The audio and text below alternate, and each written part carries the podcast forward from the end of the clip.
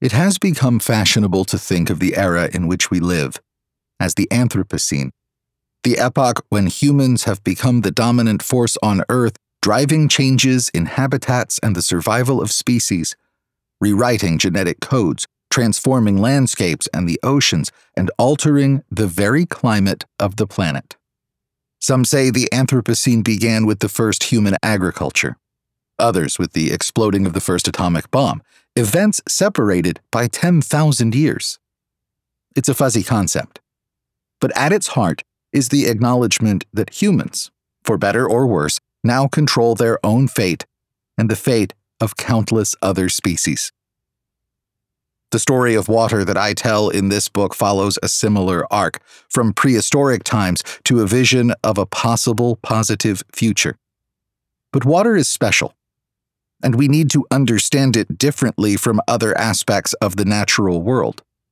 It is at once a basic natural resource that our ancestors depended on for survival, but also literally a part of our biology and evolutionary history, shaping human civilizations, religions, and art and cultures while simultaneously nurturing the environment that surrounds us.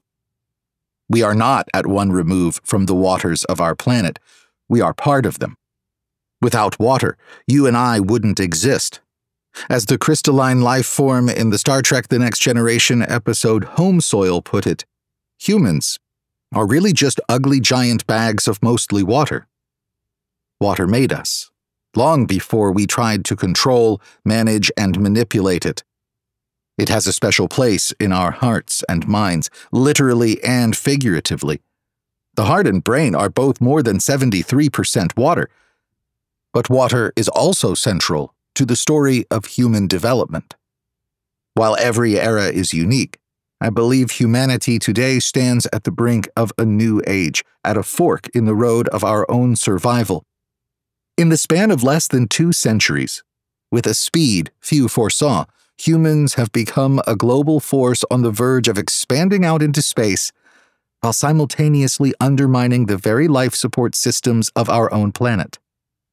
Our interference is evident everywhere from the tiny particles of plastic found in the remotest rivers and deepest oceans to the traces of industrial chemicals in the blood and tissues of fish, amphibians, and birds, to the modification of the climate and the amplification of the floods and droughts that have long plagued an expanding civilization.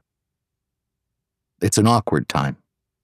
The awesome power to reshape the planet has come before we fully embraced the idea that we must live sustainably on Earth, matured enough politically and socially to put aside prejudices, hatreds, cultural differences, and the baser instincts that threaten our very existence, or truly mastered the technologies that can both destroy and save us.